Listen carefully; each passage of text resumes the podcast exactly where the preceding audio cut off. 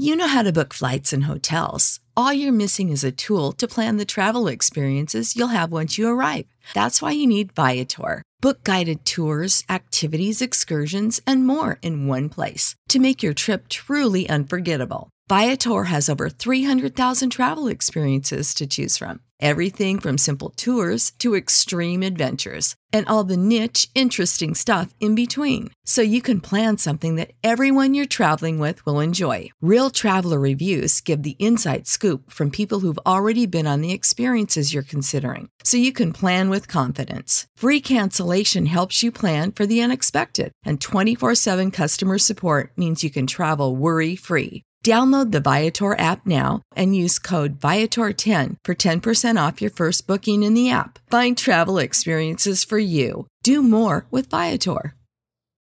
For the ones who work hard to ensure their crew can always go the extra mile, and the ones who get in early so everyone can go home on time, there's Grainger, offering professional grade supplies backed by product experts so you can quickly and easily find what you need. Plus, you can count on access to a committed team ready to go the extra mile for you. Call, clickgrainger.com, or just stop by. Grainger, for the ones who get it done.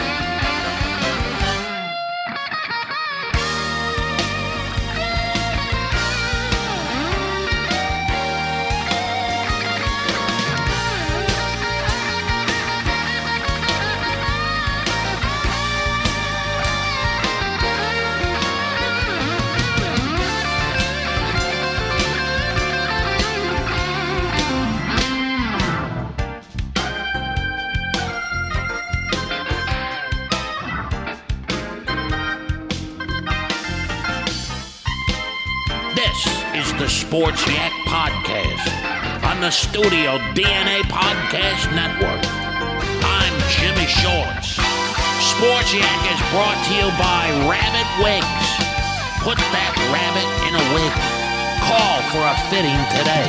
574 Rabbits. Here's Chuck and Corey. What, what do they don't use their last names now? They're, they're that popular, they just go Chuck and Corey. No, they're not that popular. Use your last names, guys, for a couple of years at least. All right, let's put this bad boy into drive. Here comes episode 83 of the Sports Yak. 83?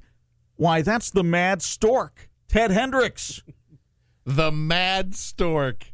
Big, tall defensive end for the Raiders. I think Ted Hendricks was a field goal blocking machine back in the day.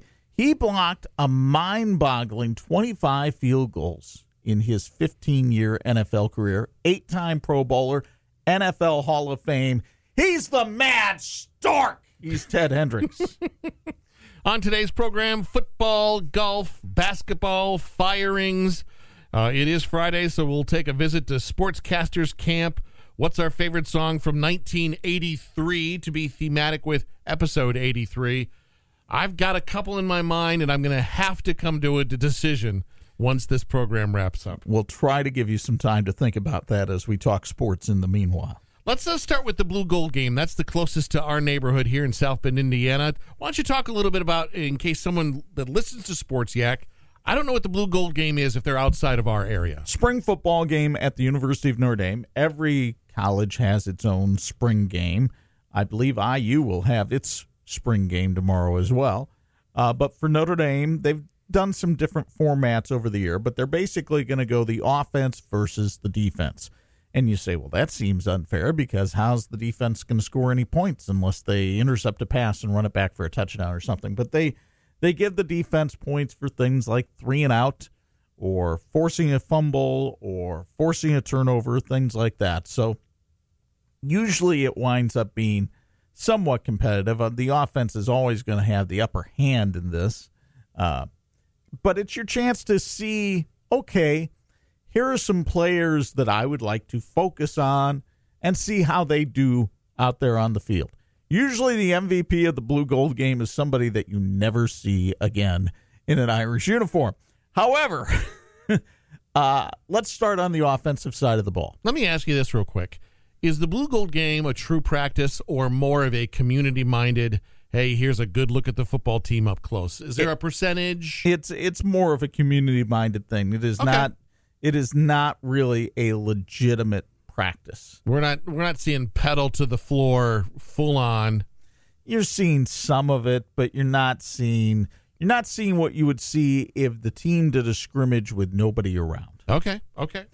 So, and it is community minded. It does raise money for scholarships for local kids to go to Notre Dame. I was a beneficiary of one of these scholarships. We invite you to go anyway. Twenty to thirty thousand people will be there, right? Yeah, somewhere around there. It's going to be a nice, sunny, 50 degree day, perfect football weather. Okay. So, offensively, let's start at the quarterback position because that's where the eyes always go. Ian Book, how much progress has he made since last season? Chip Long, the offensive coordinator, talking yesterday about how he wants Book to be a little more aggressive, throw the deep ball a little bit more often. Risk taker. Yeah, become somebody. He, he compares Ian Book's knowledge of the offense as a senior to be with Phil Jurkovec as a sophomore to be as calculus versus basic math. Okay. So, okay, Ian Book, you're the calculus student. Let's see what you can do out here and let's see how you handle some things. Now, obviously, a quarterback's only going to be as good as A, his offensive line in front of him. You got four starters returning, new center in Jarrett Patterson. How does he handle the quarterback center exchanges? Running back. Well, Notre Dame does have J- Jafar Armstrong, who has emerged as the number one has a lot more speed than Tony Jones Jr. Tony Jones Jr. more of a workhorse back that you can run at number two, kind of inside the tackles, and then a bevy of people fighting for that number three spot.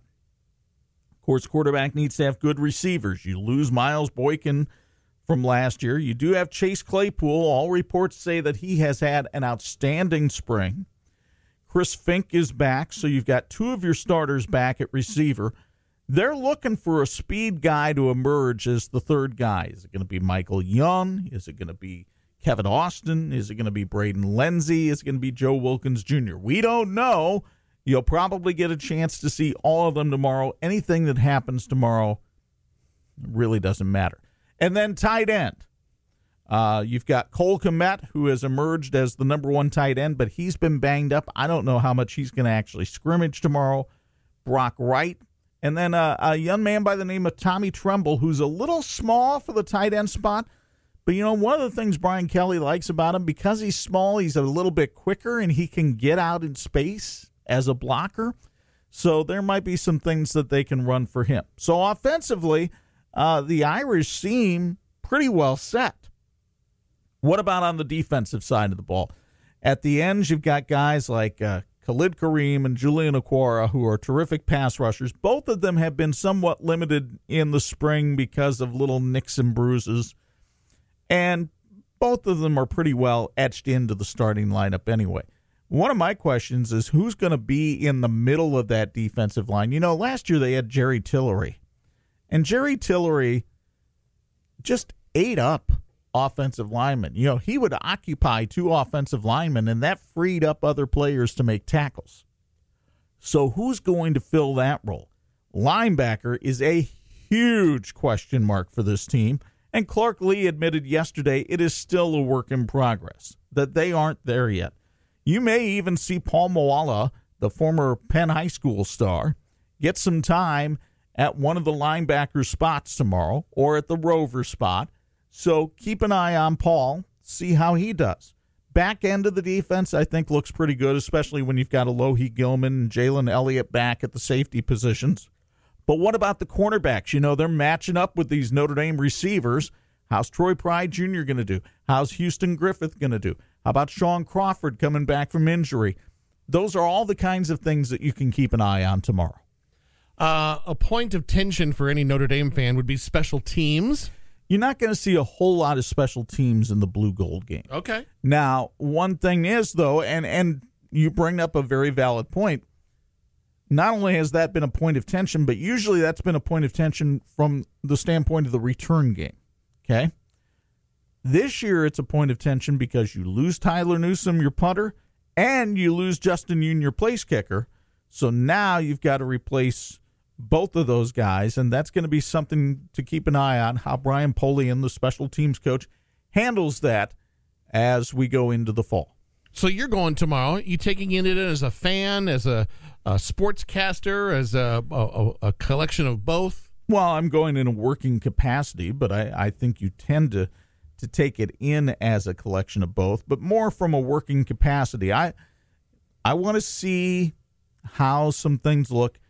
I'm really interested in in that linebacker position mm-hmm. and and who might have a good day to kind of set themselves apart from the others.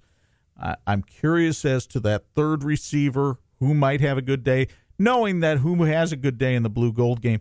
Uh, one of my first encounters with the blue gold game, my freshman year at Notre Dame, we lived in a section in a section there's probably i don't know 20 25 guys that live in a section. Mm-hmm. one of them was a guy named thought wright. Thought was a walk-on football player from north carolina. Well thought returned a kickoff 99 yards for a touchdown in the blue gold game. And everybody's talking to thought after the game and you know all of us in the section are like oh man our guy our guy had a 99 yard kickoff return. He's going to be great never played it down. not right is not right. Yeah.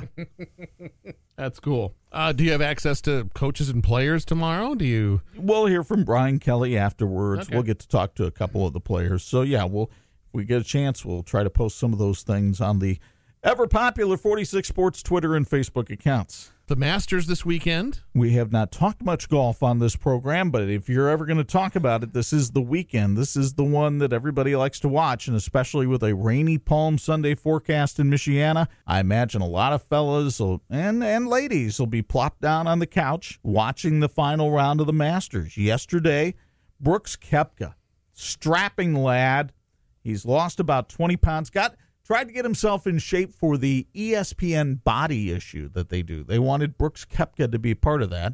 Mountain of a guy, about six five, wide shoulders, and he can strike the golf ball a long, long way, which fares you well at many courses, Augusta National being one of those.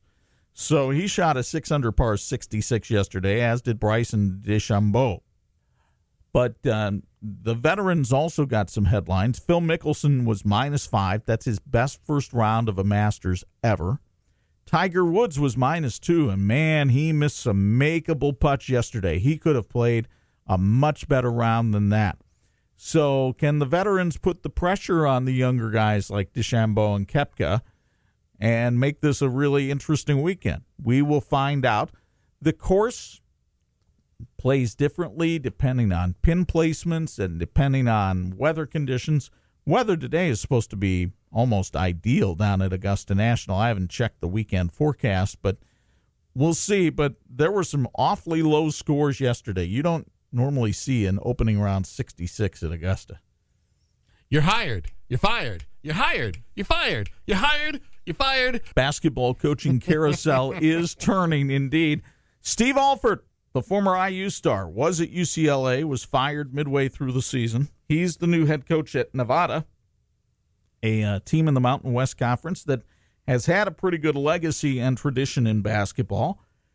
So he lands on his feet. The the big question for me happens in the NBA. Yesterday uh, was a dark Thursday for many coaches. You you have come to expect this when the regular season ends. If your team doesn't make the playoffs, many times you get the boot. And so Memphis, Sacramento, and Cleveland all made moves yesterday. Sacramento, a little bit surprising because that's the best year that they've had in some time. But it seems like Vlade Divac, the general manager there, wants to kind of consolidate his power base and uh, see how things are going to shape up around him. So he wanted to get rid of people that he felt were going against him, and one of those was his head coach. But also just as intriguing is the fact that the Chicago Bulls, coming off a 22 win season, by the way, kids, you play 82 games in the NBA. The Bulls lost 60 games last year. Midway through the year, they brought in Jim Boylen as the interim coach. And they must have been so impressed with the way Jim Boylen guided them to part of their 22 wins for the year that they gave him a three year extension. John Paxson, whom I've played in a game of horse, John Paxson, the general manager of the Bulls, said at a press conference yesterday he believes the building blocks are there for the Bulls to make a playoff run in 2020. And I say to John Paxson, Are you high? Maybe Jim Boylen's going to have a one-on-one with this new Japanese uh, robot that can shoot the basket. You I see would all rather see five of those Japanese robots on the floor than most of the Chicago Bulls. And I wouldn't know the difference anyway. True. Oh my gosh. It I just I feel for those who live and die with the Bulls. Because and I, I read an article about one of these people earlier this year who had sent who had sent a complaint letter to um, Jerry Reinsdorf's son, Michael, who is helping run the Bulls. And Michael Reinsdorf invited him to his suite for a game and they and they talked about things and they watched the game together and and you know the the guy came away impressed he goes "Ah, I didn't realize Bulls management cared that much. It's not just enough to care. You have to know what you're doing. And right now, I am not convinced that anybody in the Chicago Bulls organization has any clue as to what they are doing. It's tough because we've lived through a a season of life where they were really, really, really good. I guarantee you the Jordans and Pippins don't come along that often. I get that. However, you got to be able to do better than what they have done. Let's switch on over to baseball. Baseball. Cubs looked good last night as uh, Jose Quintana had the best outing of any Cubs pitcher so far this year in a 2 0 victory over Pittsburgh. Quintana goes seven innings. He fans 11. The Cubs bullpen has improved, Corey. They haven't given up a run this week. Guess who got a new Rizzo shirt in the mail yesterday? Who? Not me. Oh, The adult small. well, that's not going to work for you. Well, that's all right. But anyway, uh, He got a good report card. So four and eight are the Cubs right now. The Angels, Mike Trout and company, coming into Wrigley Field this weekend for their first visit to Chicago in many a year. I don't know how healthy Trout is though, so I don't know how much he's going to play this weekend. And given the weather forecast, I'm not sure how much the Cubs will play on Sunday. But the Cubs looking better. The White Sox, the struggle bus continues. They were swept by Tampa Bay. Detroit, the best looking of our three area teams right now. They've got a reliever, by the way, Corey, by the name of Shane Greene. Mm-hmm. He leads the American League in saves. Uh, the one thing about the Tigers, they don't score a lot of runs, but they don't give up that many either. So their games are usually done fairly quickly. Yesterday they were shut out by Cleveland 4 nothing, so they fall to second place in the American League Central. But at least with the um pitching and and this young man out of the pen, uh, it gives the Tigers a little bit of hope, I think, in the AL Central. Not a whole lot, but a little bit. Uh, I have a handful of secondary market apps on my phone. Ticket sales. Game time is one of my favorites. I've used it probably about a dozen times. You can go to today's game for nine dollars. At Wrigley? Yeah, Yeah. nine, seven dollars, twelve dollars. You're uh yeah, on the two hundreds. Speaking of baseball, can I give a little something here? Please do. a friend of mine reached out to me and said, "Hey, you you'd love this documentary. I watched it with my wife. It was fantastic. I can't say the title over there, but I can say it here. The Battered Bastards of Baseball, starring Bing Russell, former actor, uh, dad of Kurt Russell, Okay. who decided to put a baseball team in Portland, Oregon after the minor league team quit or got moved out. I cannot believe this has not been made into a major motion picture. Whether or not someone would go see a baseball movie again, a la Major League, Bull Durham, you know, that type of thing. This is this has got a movie in the making. So give me the basic plot without giving the whole thing away. Bad News Bears for strictly adults. Okay.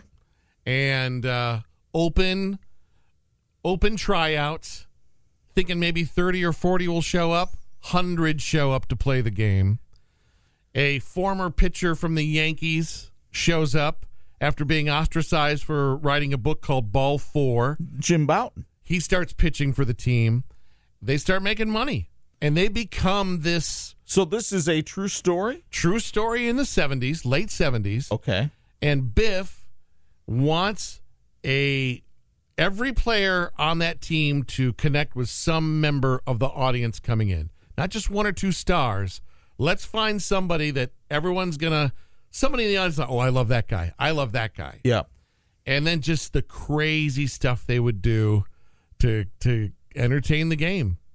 And there's a great story about uh, setting brooms on fire, and it's it's it's a really great 80 minute documentary. Wow. Which I'd, I'd never heard of this story before. And this is on the Flickers of Net. It is on Netflix, The Battered Bastards of Baseball.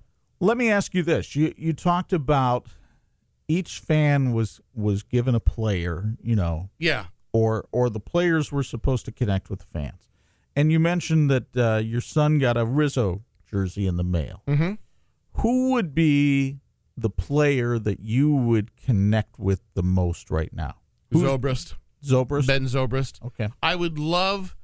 Uh, I I posted this on my Facebook page this morning. If you could sit down and chat with somebody for an hour on a park bench, I'd love to chat with him about his career and from where we sit, it seems like he does a good job of balancing his faith and his family and the playing of the game. I just like to hear how it's done. Mm-hmm. Uh, I like him. I like him a lot. I, I wouldn't mind uh, having a conversation with Joe Maddon. Oh, I, you'd find a conversation with Joe Maddon fascinating. Yeah. I had a maybe a five minute one with him. He uh, he and some of the Cubs when my son was having his leg surgery about five years ago. Joe had just been hired, and he and some of the Cubs came over to the hospital where my son was, Mm-hmm. and they you know they told the people on our floor, okay, the Cubs are going to be here. We're going to have a little reception downstairs, and then you can you can hang out with the players and, and Joe Maddon came over. So I knew he was from Hazleton, Pennsylvania. Um, and another famous son of Hazleton, Pennsylvania is Digger Phelps. So I sidled over by Joe and I said, You ever run into Digger Phelps? And he, you know, that kind of got him going a little bit. And I mentioned, you know, my connections Yes. and everything. And so we, we, but he is a fascinating guy. He's got he's got some different thought processes going Yes. on, and that's part of what's made him successful. Is he kind of, I guess the term is thinks outside the box a little bit. Now, some people think he thinks outside the box a little too much, and sometimes should come back to a little more conventional thinking. Um, but I think you'd find him a, a fascinating guy to talk to. any any player or coach that lives out their faith and we get to see little snapshots of that i just i'm inquisitive i want to know where they met christ where where the faith crossroad was you know whether it be dabo or tony bennett dwyane wade Yeah. uh, you know you read a, a great article to us off the air the other day about being a, a man of faith his mom the whole story of his mom Dwyane Wade's mom. that yeah. that whole story would be fascinating to hear. But anytime somebody, uh, a person of faith, is got that kind of influence and that kind of platform, I'm just Mm-hmm. very inquisitive. Like, okay, how does that work? Sure. And maybe they're very introverted with it, and you know, it's like you don't even know, or it's like, well, when opportunity strikes, you know, I I I get to live it out loud. So I'm I like that kind of person. Absolutely. I think if I were to, you know, my favorite team is obviously the Cubs. If you haven't picked up on that, listening to the Yak, Mm-hmm. um, I'm trying to think of a player though that I, I connect with right now, and maybe it's because I'm getting older. I don't know, but it's And you're you're probably a decade and a half older than most of them. Would Jon Lester be the closest? Uh, well, Zobrist is probably the closest in age. Yeah. I think he's the oldest of the Cubs. I did have a trivia question for you on the way in. Who's the oldest active player right now? On the Cubs? Uh, or in in, baseball. in baseball? I'll Google that while you work on your answer for who you want to sit down with. Um, if well, see, sitting down with somebody or the player that I just oh, I, I'm sorry. Yeah, who you connect with. I'm sorry. Baez Baez is the guy that brings my eyes to the screen because on any given night he can do something spectacular or he can do something head shakingly dumb. Uh, for instance, last night in the game against Pittsburgh, the Cubs have runners at second and third, one out. Javi's at the plate. Javi hits a ground ball to third. Javi is convinced that the ball hit him in the foot on the way out to third base. In the meantime, the runner comes home. He's trying to score. They throw out the runner at the plate. Javi has not moved. He's still in the batter's box. So it winds up being a double play. Nobody scores because he never moved. And it's like, Javi, what are you doing? but then he'll hit these awesome home runs or make these incredible defensive plays. It's like, yeah, that's my that's my guy. And I I think he he is like so much of my life. It's either uh yay or what are you doing? Uh, Ichiro was 43, but he stepped out. right, Ichiro. Yeah. Okay. Bartolo Colon? Uh, Bartolo Colon. I knew it. Bartolo Colon. 43. Bartolo Colon. Bartolo Colon. or Bartolo Colon. Colon. and his Di- brother Semi. Derrick Rose, Wade Rose. Who are the basketball players I got screwed up with? Uh, Dwyane Wade, Dwayne Derrick Rose. Derrick Rose and uh, Jalen Rose. Jalen Yeah. Rose, Derrick Rose. They're all the same. Bartolo Colon is 43 with the Atlanta Braves. well, I don't know that he's actually with the Braves right now. I can't find. Uh, let's see here. R.A. Dickey is 42 with the Braves. R.A. Braves. Dickey, I think, is still active. Is yeah. Koji still pitching for the Cubs? no. He's 42. Let's go to MLB. Here. Yeah, there aren't that there aren't that many. no. A lot of the guys have retired. Ichiro would have been the the number one. Fernando Rodney. Yes, he's still pitching. Okay. Yep. And then uh, Albert Pujols. Pujols is Yeah. number three. Rich Hill number four. Erik Kratz up with the Brewers number five. Okay. There you go. Who's the youngest? Um. Oh gosh, uh, the Braves I think have some kid that's like 19 or something like that. Maybe he's 20 by now. The Braves have a lot of good young players. They're going to be heard from for years to come. Fernando Tatis. Fernando Tatis with the San Diego Padres played at Fort Wayne just a year or two ago. Okay. Yeah, up and coming star. His dad played in the major leagues too. Fernando Tatis. You want to you want to touch on local baseball?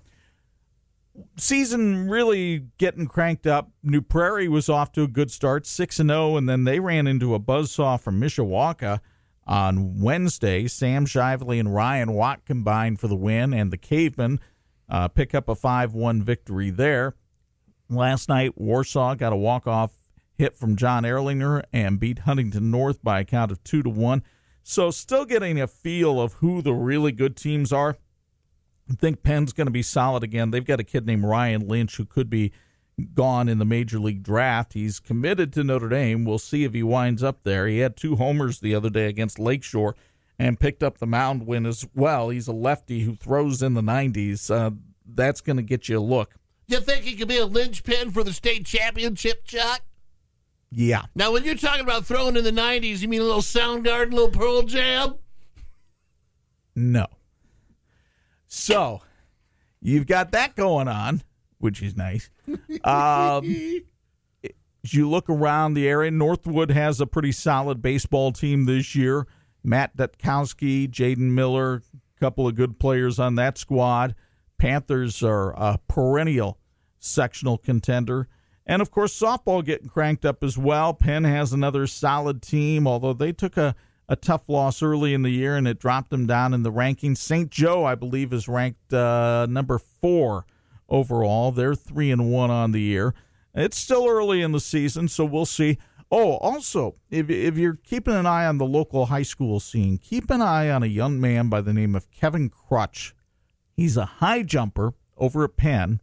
He's already gone six eight this year which, considering the weather conditions we've had, is impressive. Mm-hmm. Now, you have to remember that a couple of years ago, there was a young man from Plymouth, Nathan Patterson, who's now at USC, who went, I believe, 7 2 to win the state title. So, uh, Crutch still has some room to move up, but he's that Crutch is somebody that the Penn track team can lean on. Professor Chuck Sportscaster Camp segment is brought to you by Beaver Island Casino. Head to Charlevoix, then get in a boat and go north, and you'll run into an island called Beaver Island. Get off, and well, you made it. It's time for that segment that Chuck pretty much wishes would go away, but do since we do have a sponsor in the Jim Shorts Beaver Island Casino, it's time for Sportscasters Camp. Uh, I would say try to cry during your Hall of Fame acceptance speech. Try to cry during your. First of all, that's a huge goal to shoot for Hall of Fame, but then to tear up during yeah, that. That would yes. be good. That would be good. All right, let's wipe that clear. Give us something. Something to be a great sportscaster. Well, we've we've talked about a number of different things already and I really should come prepared for these since preparation is one of the things that I talk about. Let me ask you in this, sportscasters. Let me ask you this and see if you'll you'll go off on this. Uh, pay attention, uh, pay attention to detail. Would you agree? Well, yeah, I think as you, especially when you are working in radio, there are all kinds of things that you can do to paint the picture for your listener. How many steps off the line is the third baseman? How deep are the outfielders? Uh, are they playing the hitter to hit up the middle? You know what? Give me the location of the fielders. Wind blowing out, wind blowing in. That's going to make a, a difference in thing. What about the the shadows? Are they starting to make an impact on the game? There are all kinds of little things that you can point out that help bring that picture for the radio listener to life. Again, on TV, you don't necessarily have to talk about these things, but in radio, especially, that's part of what makes a good radio broadcaster is painting that picture. You mentioned uh, TV. I noticed a very lengthy uh, break during the Notre Dame women's basketball game during an injured player segment, and nobody said anything.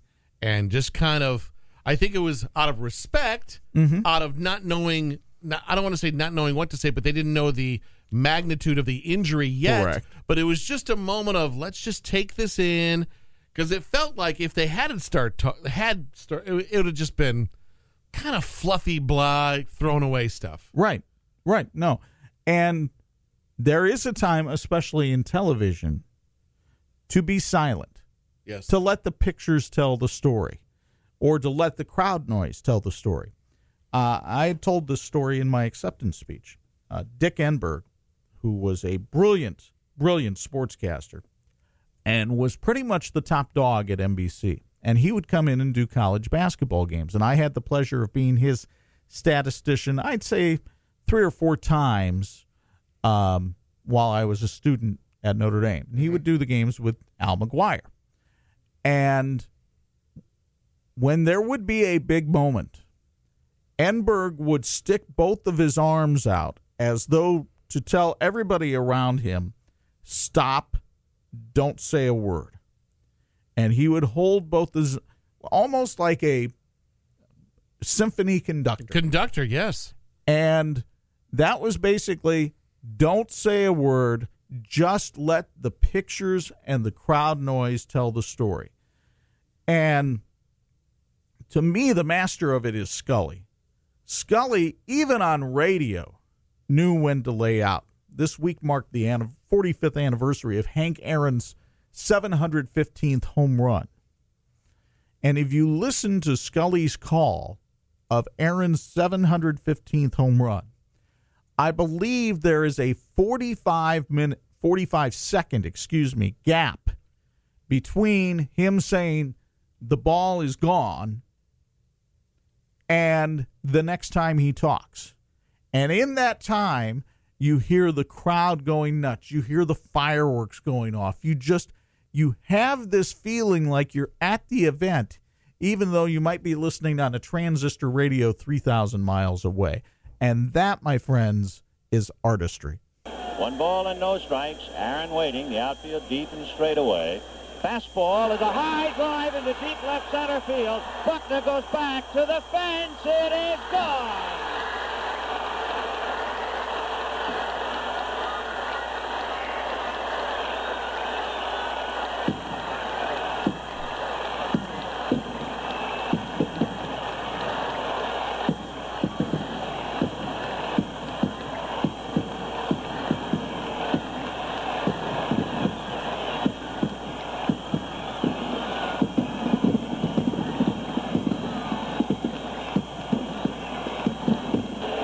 marvelous moment for baseball. What a marvelous moment for Atlanta and the state of Georgia. What a marvelous moment for the country and the world. A black man is getting a standing ovation in the Deep South for breaking a record of an all-time baseball idol. And it is a... Wow. Yeah. That was lengthy. It was lengthy, a lengthy layout, but then listen to how he summed that up and put it into historical context. Yes. We're talking about 1974, just six years after the assassination of Dr. Martin Luther King. There were still a lot of racial tensions in this country. Henry Aaron received hate mail because he was a black man breaking Babe Ruth's record.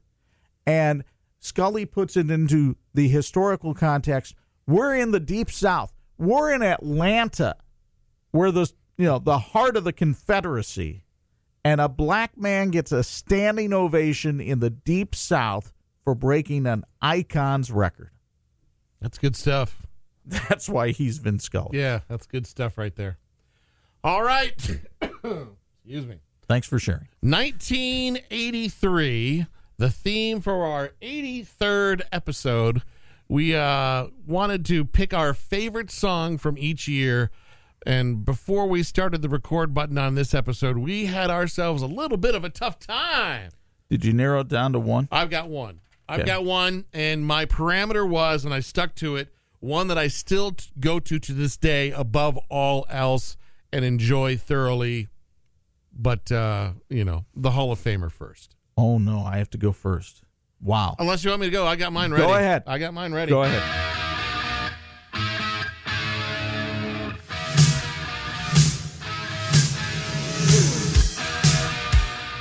This to me is the summer of 1983. Def Leppard. It's such a cool. Maybe you remember the album cover. It's like a missile has gone into a building and blew up, Okay. and you see the the round uh, the targeting. But this is just this is just this to me is rock and roll. You got the dueling guitars. They come in together right here. Just Let me skip ahead to the the harmony part. Oh.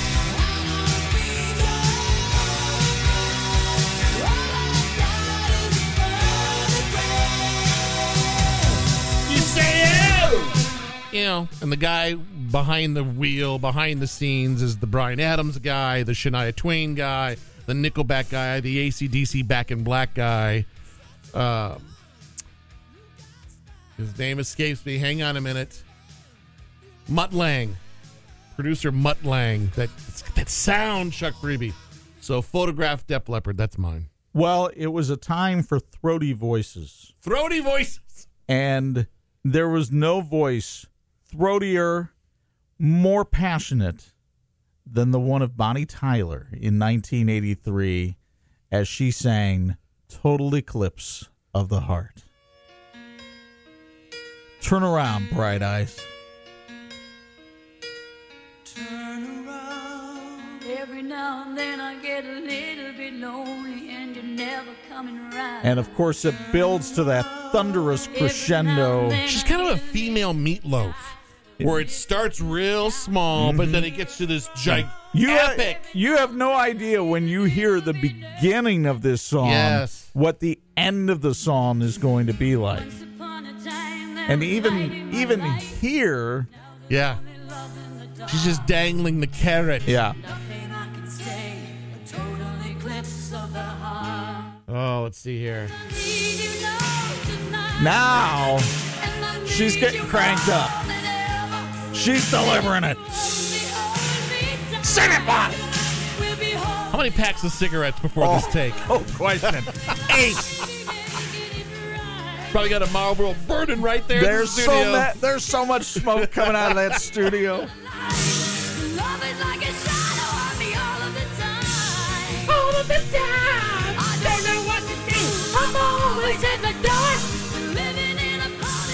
Giving off the spark.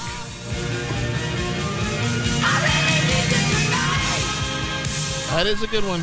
That's a good one, Chuck Creepy. That that's a roll down the windows in the summertime song. Oh, bring it down.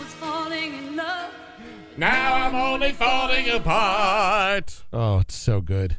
So rich. And she had this giant Hair. her mullet thing on the album cover. It's like it's alive and well today. Yes, it is. probably Ah. probably dyed blonde today. Come on now.